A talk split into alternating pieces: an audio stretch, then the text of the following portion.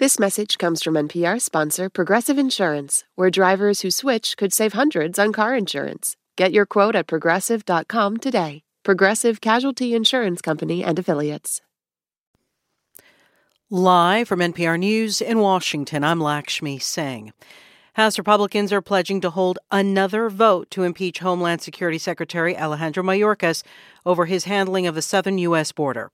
NPR's Windsor Johnston reports Mayorkas narrowly survived a Republican led effort to oust him from the position. House Speaker Mike Johnson is vowing to try again after three Republicans joined Democrats in voting against the resolution to impeach the secretary. Mayorkas needs to be held accountable. The Biden administration needs to be held accountable, and we will pass those articles of impeachment. Uh, we'll, we'll do it on the next round. A fourth Republican flipped from yes to no in a procedural maneuver to enable a revote. House Minority Leader Hakeem Jeffries says the Republican led effort is simply a waste of time. What does the impeachment of Secretary Mayorkas have to do with fixing our broken immigration system?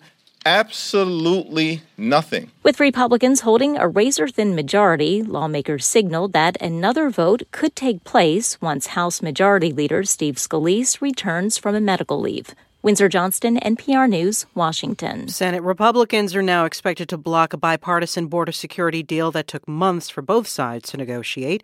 Its fate in the chamber significantly turned after former President Donald Trump, who's running for president again, called on his allies in Congress to oppose it. Democrats accused Trump of undermining the compromise to hold immigration up as a campaign issue against President Biden.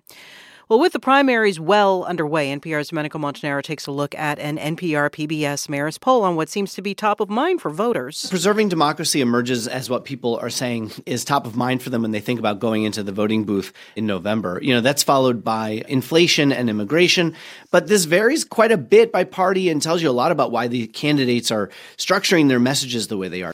NPR's Domenico Montanaro reporting. Dutch intelligence officials are pointing the finger at Chinese hackers who they believe infiltrated a military network in the Netherlands. Just the latest example of this style of spying from China. Here's NPR's Jenna McLaughlin. A Dutch military intelligence agency is sharing technical details gleaned from its recent investigation into a breach inside its own computer systems. According to the investigators, they discovered evidence of malware in their systems that had previously been linked to the People's Republic of China. The hackers took advantage of a known vulnerability in software sold by the company FortiGate. Luckily, per the Dutch agency, the infected network wasn't connected to the rest of the military systems. The decision to expose the Chinese operation comes at a time when other Western officials are speaking publicly about the danger and sophistication of Chinese espionage. Jen McLaughlin, NPR News. U.S. stocks trading higher this hour. The Dow Jones Industrial Average is up 200 points at 38,721. The S&P is nearing 5,000, up 45 points. You're listening to NPR News. A search is underway for five Marines who were on board a helicopter that was headed from Nevada to a base in San Diego. The Marine Corps says the aircraft has been located in Pine Valley, California, a mountainous region about 35 miles east of downtown San Diego.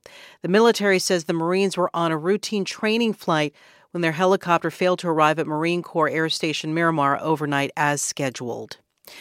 Experts are weighing the long term legal impact of Jennifer Crumbley's conviction yesterday on four counts of involuntary manslaughter in Michigan. Crumley is the mother of the teenager who killed four students in a mass shooting in 2021 at his high school. NPR's Martin Kaste reports some hope her conviction will raise the bar for gun responsibility for parents. Jennifer Crumbley and her husband James, who still faces trial, were accused of not only providing their 15 year old son with a handgun, but also ignoring clear signs he was contemplating violence.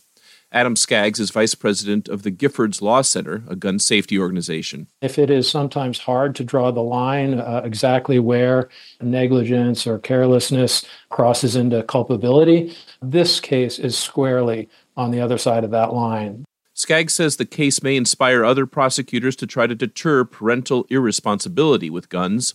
Several states have passed new laws requiring that guns be secured from children, including Michigan, whose safe storage law takes effect next week.